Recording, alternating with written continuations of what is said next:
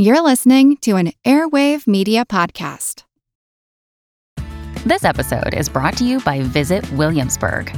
In Williamsburg, Virginia, there's never too much of a good thing. Whether you're a foodie, a golfer, a history buff, a shopaholic, an outdoor enthusiast, or a thrill seeker, you'll find what you came for here and more.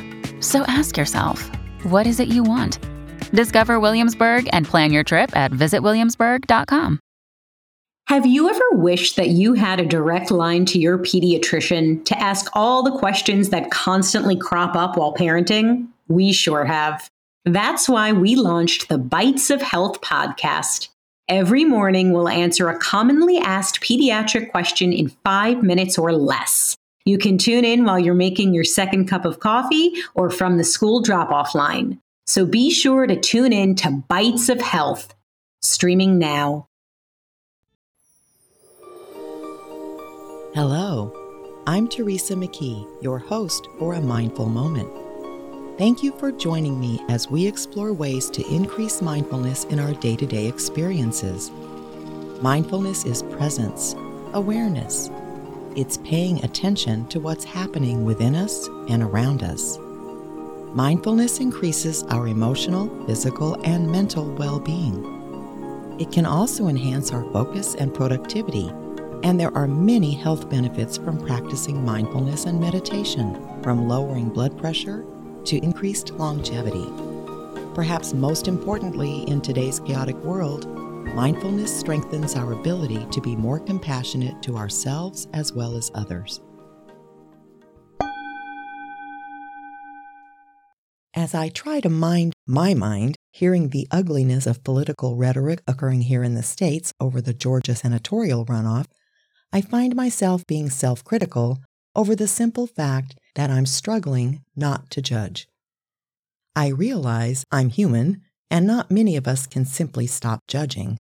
But since I teach mindfulness, my little voice really gives me a hard time when I fall short. I'm also sensing a little fatigue as I work to support people who are struggling with stress and anxiety throughout each day, followed by wading through an overflowing inbox with requests from very good organizations doing good work, all asking for donations of my time or money. Part of me just wants to shut down for a couple of weeks and block the world from my view. And of course, my inner critic is having a field day with that too. Doctor Kristin Neff is a pioneer in self-compassion research and was the first to define and measure it over twenty years ago. Her definition of self-compassion includes being kind to yourself instead of self-critical, and seeing failures or mistakes as just part of the human condition. I sometimes turn to her book, co-written with Doctor Christopher Germer, The Mindful Self-Compassion Workbook, when I start sliding into self-harshness. It helps me to work through the exercises, so I'll drop a link to it in case you're struggling, but I would recommend any of her many books on the topic, or you can find multiple videos online. So that will take care of my inner critic, at least for a while, while regenerating my own self-kindness. But there's still the issue of others. I need to take care of myself, but I also need to feel compassion for others, for me as well as them. There are actually three kinds of empathy. The first is cognitive, which simply means we understand how another person is thinking, also called perspective taking. The second is emotional empathy, where we feel what someone else is feeling. And the third type, empathic concern or caring, is compassion, where we not only understand a person's predicament and feel with them, but we're moved to help or take action if needed. We have no sympathetic feelings with cognitive empathy. While with emotional empathy, we can feel in our own body what the suffering person seems to feel. And that's a problem if what we feel is upsetting, because it's common for us to tune out, which makes us feel better but blocks compassionate action. Think about how you respond to a homeless person, for example. Do you avert your gaze? That's a typical withdrawal instinct because we don't want to feel their pain. It's too uncomfortable. empathy is not natural for a lot of people because of our fast-paced lifestyles these days. We aren't encouraged to take a moment to genuinely connect with others, so for many it takes a conscious choice to practice empathy. Studies show that empathy among young people has declined significantly over the past few decades, with a forty-eight percent decrease in empathetic concern and a thirty-four percent decrease in perspective taking over the past thirty years, which researchers believe is in part due to social media, smaller family sizes, and the pressure to succeed. Additionally, individualism is on the rise globally, stemming from socioeconomic development. While I'm all for self-reliance, our biggest problems can't be solved individually, so perhaps it's becoming critical that we learn how to be more empathetic so we can all live better lives. There are two forms of meditation, loving kindness and compassion, that increase our empathic tendencies. Keep in mind that when we change how we respond to life, others change in response to us, so these practices can do a lot more than just change our own lives for the better. They could change whole environments. Loving Kindness Meditation, or L K M, and Compassion Meditation, or C M, have been well studied, and the literature suggests that both are associated with an increase in positive affect and a decrease in negative affect. C M has been shown to reduce stress-induced distress and immune response. Neuroimaging studies suggest that L K M and C M may enhance activation of brain areas that are involved in emotional processing and empathy.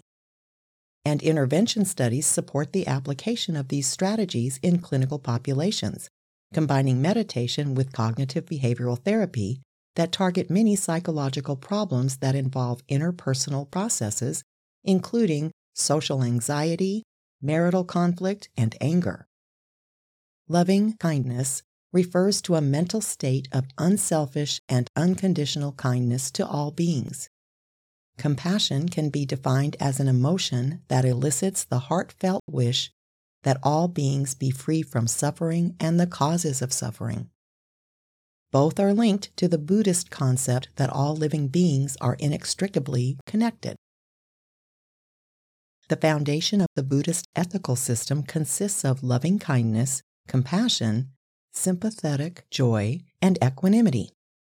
These characteristics are necessary to achieve insight into the workings of our own minds, as well as the world around us, in order to reach a life free from misery. According to this system, we need to cultivate these four qualities through mindfulness. In many Buddhist practices, as well as psychological studies, L K M and C M are combined together. In C M, a series of contemplations are conducted, and at each stage, the meditation exercise consists of thinking about specific wishes for someone else, including that the person be free from hostility, mental suffering, physical suffering, and that the person may happily take care of him or herself. The exercise may direct these compassionate feelings toward oneself or to others. In L K M, we proceed through a number of stages that proceed from easier to more challenging types of contemplations. We start with a focus on the self, then a good friend, then a neutral person, then a difficult person, then on all of these, and finally expand out to the entire universe.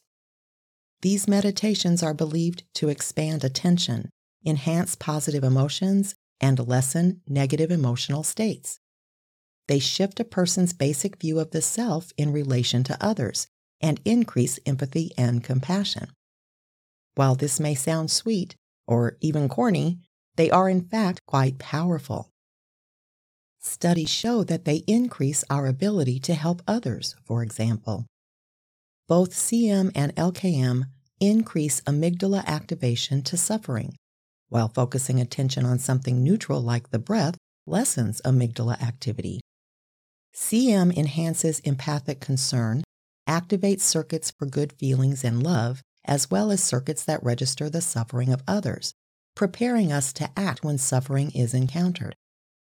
It has been shown to increase well-being, provide relief from illness, and improve relationships. Research indicates that L K M acts quickly.